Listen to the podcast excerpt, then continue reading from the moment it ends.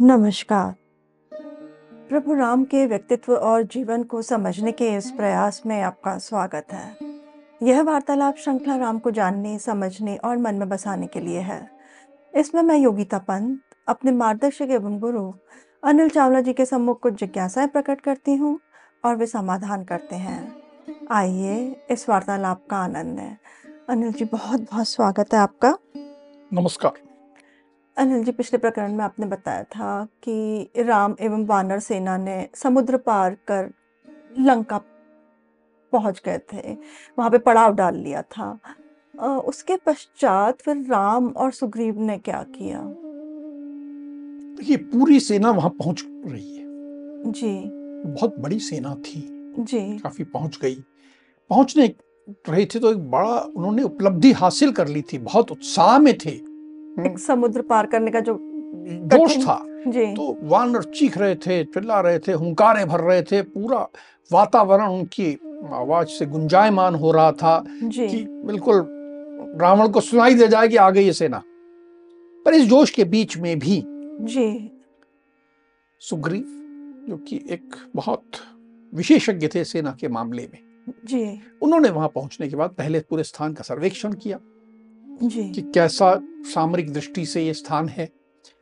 सर्वेक्षण करने के बाद फिर उन्होंने एक एक दल को जी। एक एक यूथ जो आप आज की भाषा में कहें ब्रिगेड कहें जो कहें जी। उसको एक एक स्थान का कहा कि तुम यहाँ जाओ दाएँ तरफ़ ये बाएँ तरफ़ ये इस स्थान पर ये इस स्थान पर ये सबको एक एक चारों तरफ़ फैला के सबको स्थान के हिसाब से बैठने की रुकने की अपने युद्ध में मोर्चा संभालने की सारी रणनीति के हिसाब से व्यवस्था करी। एक बहुत बड़ा काम था। जी। ये सारी व्यवस्था जब हो गई राम भी एक स्थान पे हो गए कि हाँ ये आपका स्थान है राम लक्ष्मण यहाँ रहेंगे। जी। वहाँ बैठ गए। जब सब व्यवस्था निपट गई तो राम ने सुग्रीव से कहा जी। कि वो जो शुक तोता बन के आया था गुप्तचर आया था जी। हैं, जिसको तुम लोग मार रहे थे और मैंने अभिदान दिया था। जी। अब तुम उसको साथ पकड़ के ले आए हो। हम्म, उसको कैद करके ले आए थे जी। तो अब हम यहाँ आ गए अब उसको छोड़ दो। हम्म, अब उसको आज़ाद कर दो। जी। तो सुग्रीव को राम का आदेश हुआ कि छोड़ दो। तो उसने सुग्रीव ने जी। उस शुक को मुक्त कर दिया कि अब तुम स्वतंत्र हो जाओ अपने राजा के पास जाओ। जी। ये शुक मुक्त होने के बाद तो फिर वो सीधा रावण के पास ही पहुँचा होगा। बिल्कुल। गुप्तचर जो है राजा के पास अपनी सूचना देने जाएगा। जी। जब वो पहुँचा राजा के पास रावण के पास जी। तो उसे देख के रावण हंसने लगा कि ये तुम्हारी ऐसी हालत किसने कर दी? तुम्हारे सब पंख नोच लिए। जी। हम्म, बड़ा ऐसा लुटे पिटे आ रहे हो। जी। हँसते हुए रावण बोला जी। ये कहीं तुम वानरों के चंगुल में तो नहीं फंस गए थे? जी। क्या हुआ? सब बताओ मुझे। जी। तो शुक ने कहा कि महाराज मैं आपकी आज्ञा से गया था। जी। आपका जैसा संदेश था मैंने बड़े स्पष्ट शब्दों में बड़े अच्छे ढंग से सांत्वना पूर्वक बड़े प्रेम से सुग्रीव को सुनाया। जी। अभी मैं संदेश पूरा कर पाता। जी। उससे पहले वानर कूदे और उन्होंने मुझे पकड़ लिया। बड़े भयंकर हैं साहब। बहुत मारा मुझे। जी। कोई घूसे से मार रहा है कोई लात से मार रहा है कोई पैर झापड़ मार रहा है बहुत खतरनाक है। जी। उनसे कुछ बात करने का तो अवसर ही नहीं मिलता। जी। बड़े खतरनाक हैं साहब हम्म, और बड़ी मेरी तो दुर्गति हो गई थी। जी। वो तो राम ने मुझे बचा लिया तो मैं जीवित हूँ। जी। अन्यथा मैं जीवित नहीं रहता। जी। क्योंकि वो वानर तो बस। बड़े क्रोधी हैं बड़े कुछ सुनते नहीं है वो। जी। वो जब किसी को पकड़ देना मारते जाते हैं। जी। तो राम के कारण बच गया। बाकी समाचार ये है जी। कि वे राम जिन्होंने विराध कबंध और खर जी। जैसे राक्षसों का वध किया है जी। वे पूरी वानर सेना के साथ लंका में आ गए हैं। बहुत विशाल सेना है। उनकी और पूरी विशाल सेना के साथ। वे यहाँ लंका में प्रवेश कर गए हैं उसकी सेना में असंख्य वानर हैं रीछ हैं बहुत बलवान हैं। जी। और सब उत्साह से भरे हुए हैं। उनके मन में जो राक्षसों के प्रति भावना है तो वो तो ये सोच रहे हैं जैसे राक्षस तो तिनके समान है। राक्षसों कुछ नहीं समझ रहे वे। बहुत खतरनाक जी। महाराज इससे पहले कि ये सब वानर जी। हमारे परकोटों पे चार दीवारी पे सब जगह चढ़ के लंका की दुर्दशा करें जी। इससे पहले या तो आप सीता को लौटा दीजिए संधि कर लीजिए जी। या फिर आप युद्ध के लिए तैयार होकर सामने खड़े होकर युद्ध करिए इनसे। जी। शुक्र ने बहुत स्पष्टवादिता से अपनी बात कह दी जी ये शुक की बात सुनने के बाद जो एक अच्छी सलाह दे रहा था तो रावण तो बहुत क्रोधित हो गया होगा उसने फिर क्या किया? देखो यही बात है कि शुक जो था रावण का कोई शत्रु तो नहीं था। जी। अपनी जान खतरे में डाल के वहाँ तक गया था। जी। उसने प्रहार सहे थे चोटें सही थी जी। मरते मरते बच्चा था। जी। और एक सही सलाह दे रहा था। जी। लेकिन रावण तो उसकी आँखें बिल्कुल रोष से लाल हो गई। घूर घूर कर देखने लगा। मानो जला देगा। कि जी इसकी हिम्मत कैसी हुई ऐसी बात कहने की? और फिर उसने जवाब दिया जी। शुक को कि यदि देवता गंधर्व दानव जी। और यहाँ तक कि समस्त लोग मेरे सम्मुख खड़े हो जाएँ। जी। तो भी मैं सीता को नहीं लौटाऊँगा। चाहे कुछ भी हो जाए मैं सीता को नहीं लौटाऊँगा। मेरे बाण इस रघुवंशी राम को जला देंगे। दशरथ कुमार ने जी। अभी समुद्र के समान मेरे वेग को और वायु के समान मेरा जो बल है उसको अनुभव नहीं किया है। वो जानता ही नहीं है कि मैं कौन हूँ। इसीलिए मुझसे युद्ध करना चाहता है। मूर्ख है वो। जो मुझसे युद्ध करना चाहता है। जी। यदि महासमर में सहस्र नेत्रधारी इंद्र जी।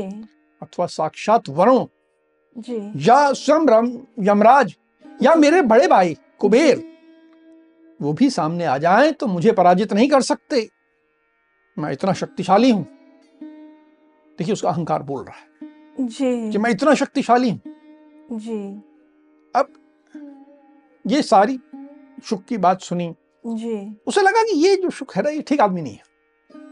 ये ठीक नहीं है। जी। उसने अपने दो मंत्रियों को बुलाया। जी। उनके नाम थे शुक और सारण। ये शुक व्यक्ति अलग है नाम से वही है। अच्छा। हम्म, ये मंत्री है। जी। पहले वाला केवल गुप्तचर था।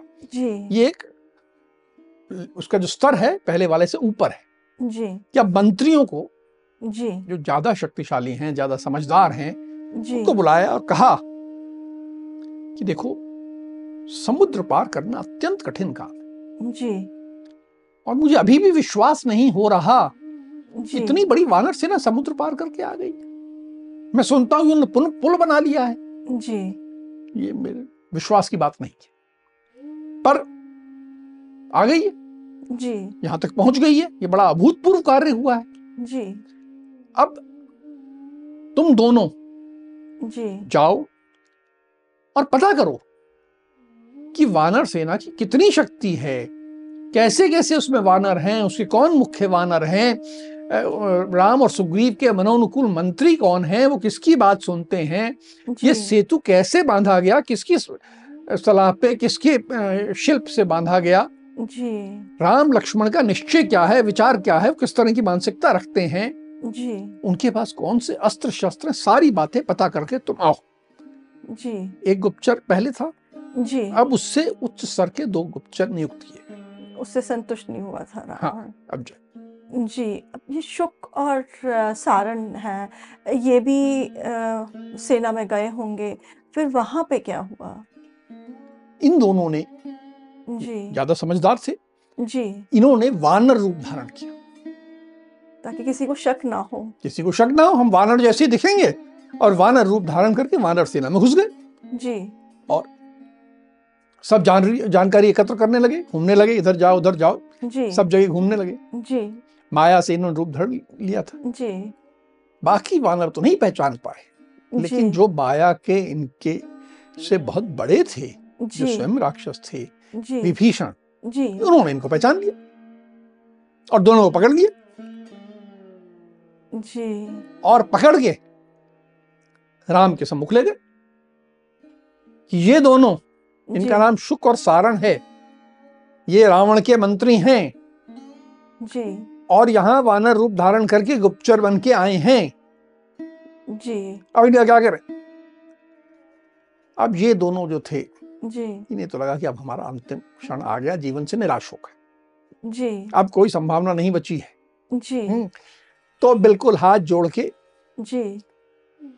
राम के सम्मुख नतमस्तक हो गए और सारी सच्चाई उगल थी कि हाँ ये सच है कि हम रावण के मंत्री जी। हमको रावण ने भेजा है जी। और हमें कहा है कि सेना के संबंध में जानकारी एकत्र करके आओ। हम इसी उद्देश्य से आए। बिल्कुल साफ़ साफ़ बोल दिया जी। कोई दुराव चपाव नहीं इतने घबरा गए थे उन्होंने कहा मरना तो है ही। जी। अब सच बोल दे। जी। जब उन्होंने ये सब सच बोल दिया जी। तो राम हंसने लगे। राम ने हँसते हुए कहा सब देख लिया? जी। क्या कुछ देखना बाकी है? कुछ देखना बाकी हो। जी। तो ये जो विभीषण जी खड़े हैं ये तुम्हें साथ ले जाके दिखा देंगे। कोई हमारे यहाँ छिपाने की बात नहीं है। जी। तुम सब देख सकते हो। तो ये तो घबरा गए कि ये क्या कर रहे हैं? जी। तो और नतमस्तक हो गए। जी। फिर राम ने कहा कि देखो तुम शस्त्रहीन अवस्था में पकड़े गए हो। तुम्हारे पास कोई शस्त्र नहीं है। जी। और हम शस्त्रहीन व्यक्ति को नहीं मारते। जी। और हम तुम्हें दूत के रूप में देखते हैं। देखिए दूत नहीं थे। जी। वे गुप्तचर थे। जी। हम्म, लेकिन उन्होंने राम ने दूत के रूप में देखा और कहा कि अब तुम दूत वाला काम करो। जी। जब तुम वापस जाओ जी। रावण के पास जाओ तो मेरा एक संदेश उसे सुना देना जी। यानी राम ने रावण के ही दो मंत्रियों को जी। दूत नियुक्त कर दिया। अपना दूत। जी। जब तुम जाओ और उसे मेरा ये संदेश दे दो। जी। उसे कहना जी। कि हे राक्षस राज जिस बल के भरोसे तुमने सीता का अपहरण किया था जी। अब उसे दिखाने का समय आ गया है। जी। अपनी सेना अपने बंधुओं सहित उस बल को दिखाओ। जी। कल तुम अपनी सेना का विध्वंस होता देखोगे। जी। जैसे इंद्र जी। दानवों पर वज्र छोड़ते हैं मैं भी तुम पर भयंकर क्रोध प्रदर्शित करूँगा क्रोध से बाण छोड़ूँगा जी। और सारी लंका को चलाऊँगा जी। जाके ये बात कह दो। जी। रावण से राक्षस राज से। जी। और तुम्हें मुक्त किया जाता मुक्त करके जी। कह दिया ये दोनों एकदम अभिभूत हो गए कि ये राम कैसे व्यक्ति हैं? उन्हें कल्पना नहीं थी। जी। तो पूरी तरह साष्टांग हो गए। साष्टांग प्रणाम किया उन्होंने राम को। और राम का अभिनंदन करते हुए जी।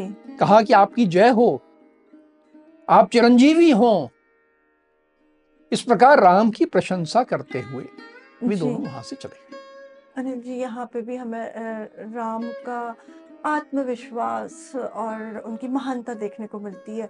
कितनी शांति से उन्होंने जो गुप्तचर आए थे उनका सामना किया। अब जब ये दो गुप्तचर कहें या फिर राम जी के दूत कहें शुक और सारण जब ये रावण के पास पहुँचे फिर क्या हुआ वहाँ पे? रावण के पास पहुँचे? जी। और देखिए ये रावण के मंत्री थे। जी। साधारण गुप्तचर नहीं थे। जी। इन्होंने जाके अपनी जो रिपोर्ट देनी थी दी जी। कि हे राक्षेश्वर जी। हमें तो विभीषण ने पकड़ दिया था। हमें तो सीधा वध करने के लिए पकड़ा गया था। जी। हमें लगा था कि हमारा जीवन समाप्त हो गया।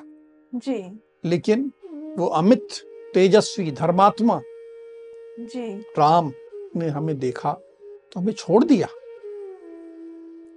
देखिए उनकी भाषा बदल गई थी कि वो शत्रु के लिए कैसे सम्मानजनक शब्द प्रयोग कर रहे थे।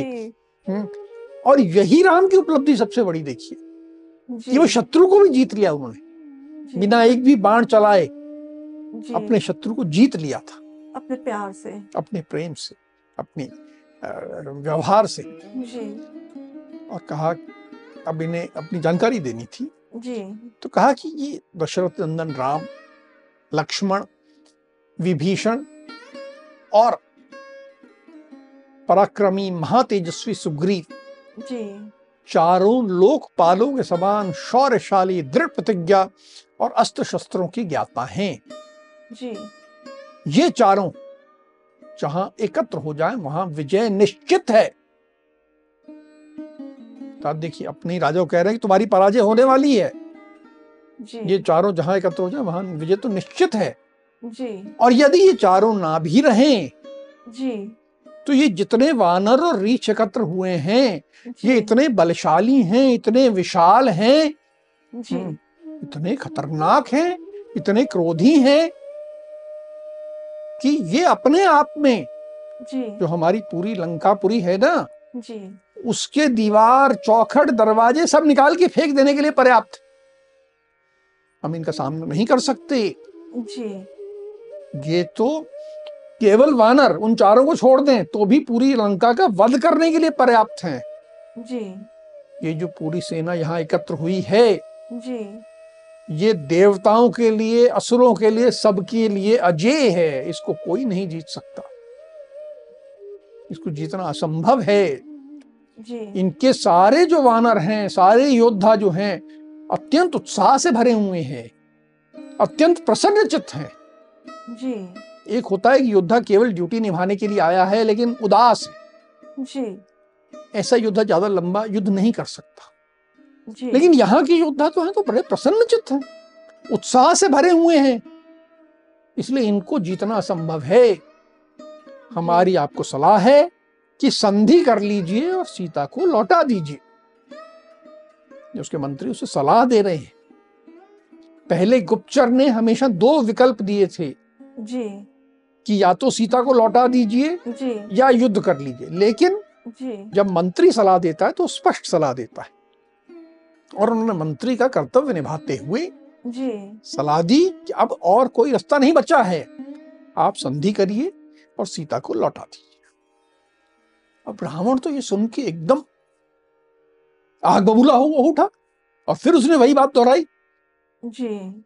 यदि देवता गंधर्व दानव सारे लोग जी। मेरे सम्मुख युद्ध करने के लिए तैयार हो जाएँ तो भी मैं सीता को नहीं लौटाऊँगा। जी। ऐसा लगता है मुझे कि वानरों ने तुम्हें बहुत तंग किया है इसलिए इस तरह की बातें कर रहे हो। तुम दिमाग सही स्थान पे नहीं है? इस तरह की बातें कर रहे हो। पर ठीक है बाकी बात मैं तुमसे बाद में करूँगा। पहले मुझे पूरी सेना की जानकारी दो। जी। और फिर उनको लेके वो एक बहुत ऊँची अट्टालिका थी उसके ऊपर गया जी। और बोला मुझे एक एक बताओ जी। कि यहाँ इनकी सेना कहाँ कहाँ क्या है कौन लोग हैं? जी। तो ये जो दोनों मंत्री थे जो गुप्तचर के रूप में थे जी।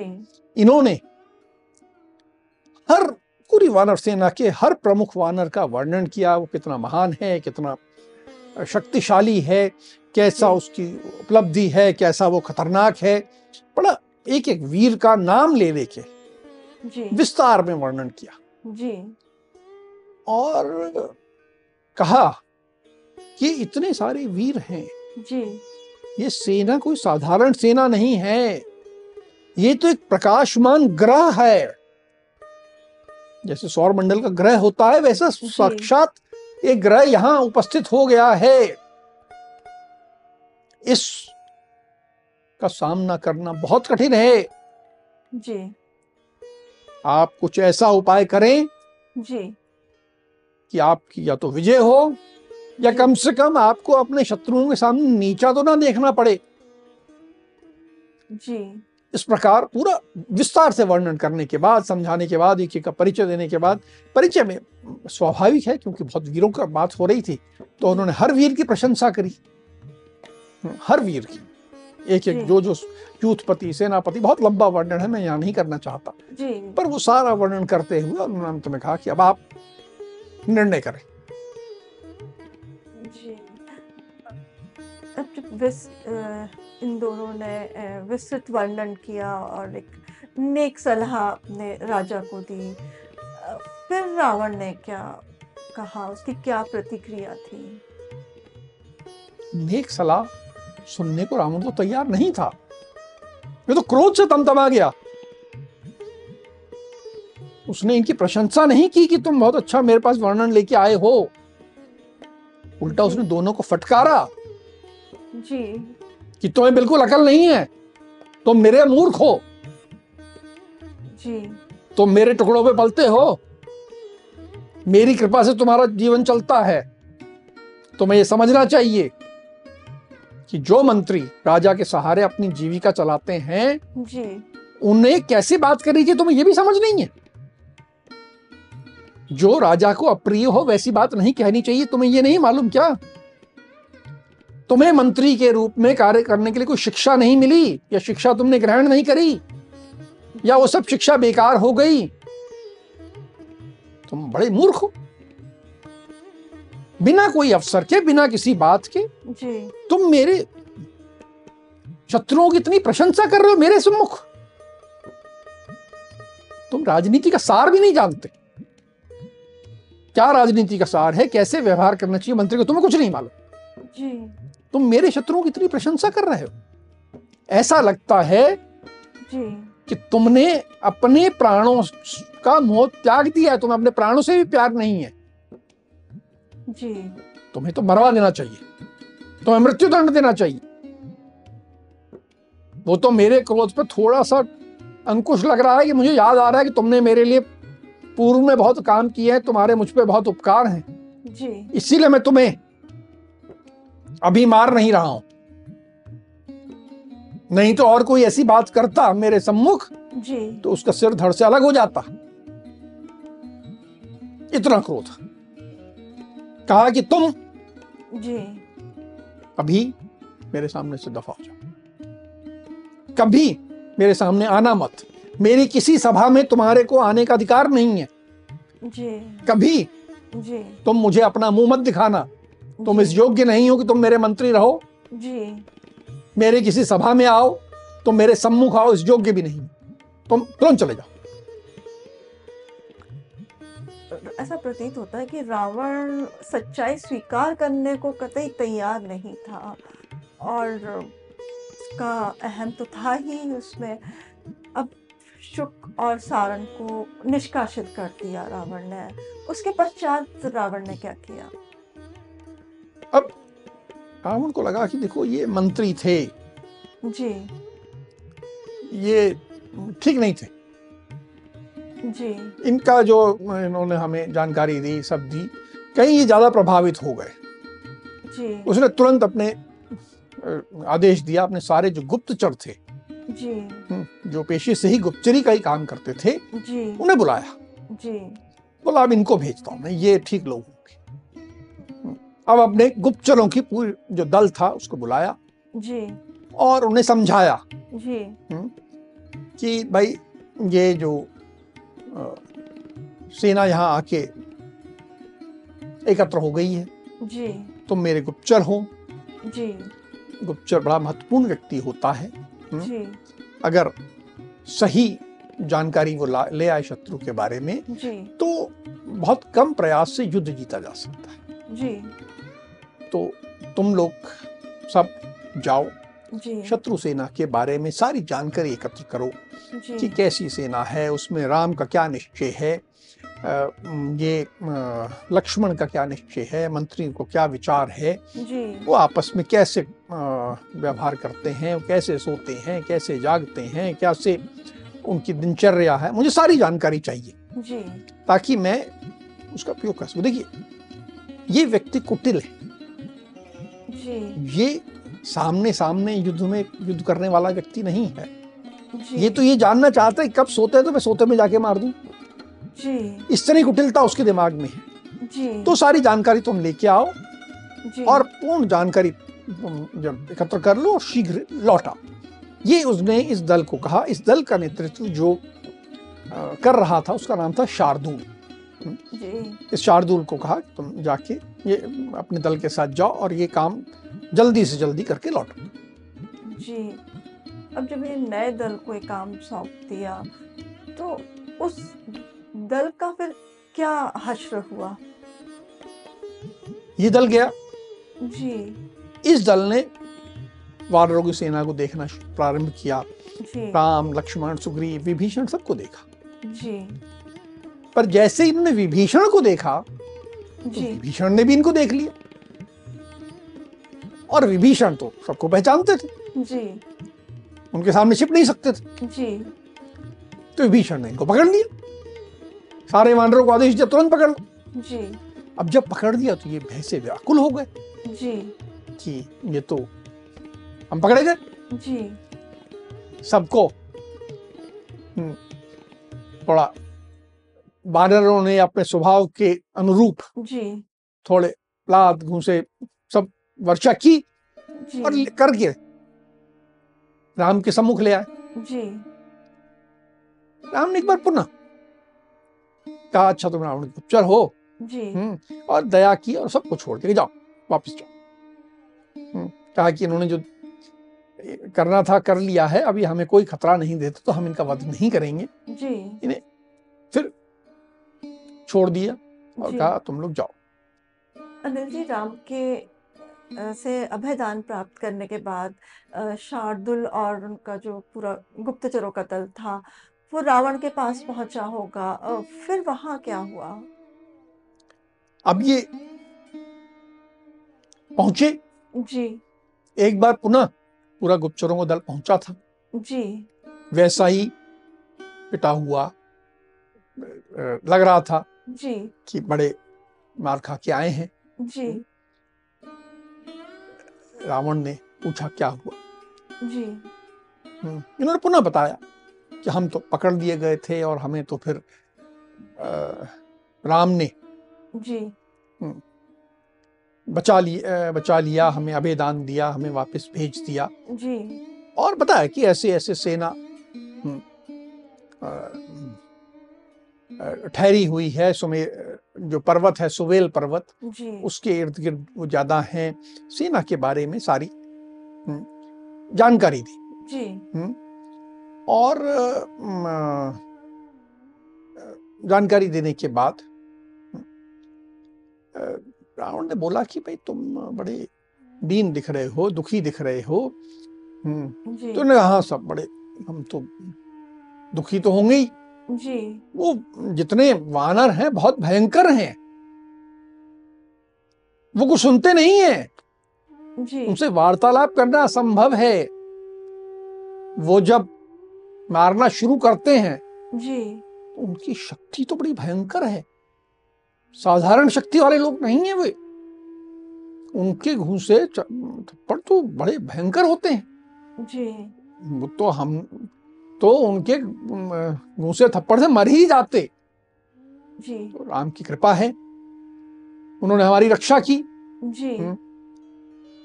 और इतनी भयंकर सेना है। जी।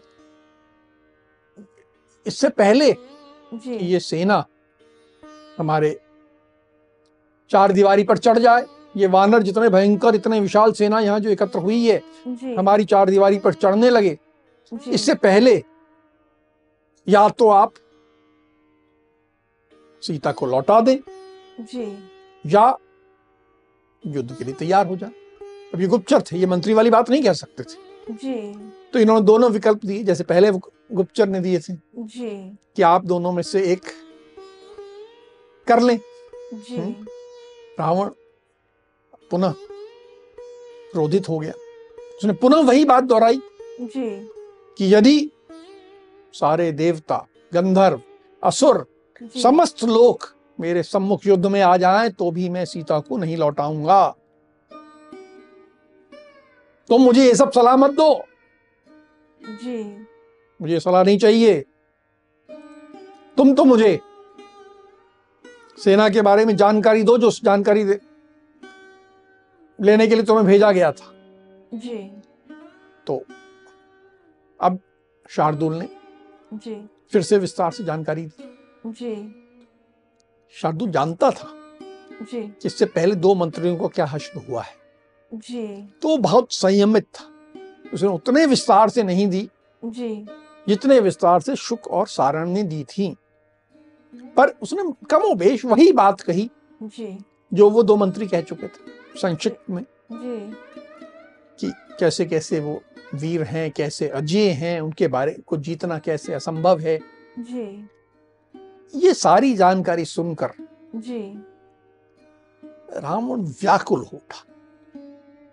देखिए एक के बाद एक तीन उसके पास जानकारियाँ आ रही थी। जी। जो उसे कह रही थी कि तुम ये युद्ध नहीं जीत सकते। जी। इसने उसकी व्याकुलता बढ़ा दी थी। सामने से वो बहुत बहादुरी से दमदारी से अपनी बात ऐसा लग रहा था जैसे कि सबसे युद्ध करने के लिए तैयार है। लेकिन अंदर ही अंदर वो कहीं व्याकुल हो उठा था। भयभीत हो गया होगा। शायद। जी। अनिल जी अब एक के बाद एक जैसे आपने भी बताया कि उसको रावण को बता दिया गया था प्रत्यक्ष अप्रत्यक्ष रूप से कि उसकी पराजय निश्चित है। और इसी में भलाई है कि वो सीता को वापस राम को सौंप दे। किंतु वो इतना अहंकार से भरा हुआ था, उसके मन में अहंकारी था, कुटिल था, वो उसने किसी की बात नहीं सुनी, सबकी बात को नकारता गया। और ये हम आज भी देखने को, हमें आज भी देखने को मिलता है कि जो व्यक्ति अहंकारी होता है, वो एक नेक सलाह को सुनने को तैयार नहीं होता है। और चाहे वो एक कंपनी का मालिक हो या फिर घर का मुखिया हो या राजनेता हो कोई भी हो, जब अहंकार उसमें भर जाता है तो उसे कुछ अच्छे बुरे में फ़र्क नहीं समझ में आता। उसे लगता है जो मैं जो कह रहा हूँ वही सही है और बाकी जो कह रहे हैं वो, उसमें कोई सच्चाई नहीं है, सब मूर्ख है। किंतु ये हमारे लिए एक बहुत सीखने वाली बात है। जब हमें कोई नेक सलाह देता है अच्छे हमारे फ़ायदे की बात करता है तो उसे हमें ग्रहण करना चाहिए। अन्यथा अहंकार व्यक्ति जो होता है, वो अपने विनाश को स्वयं ही बुलावा देता है। अपनी दुर्गति खुद स्वयं करता है। ये एक बहुत महत्वपूर्ण बात है। अब आगे क्या होता है, हम अगले प्रकरण में आपसे जानेंगे। अब हम आज की चर्चा को यही विराम देते हैं।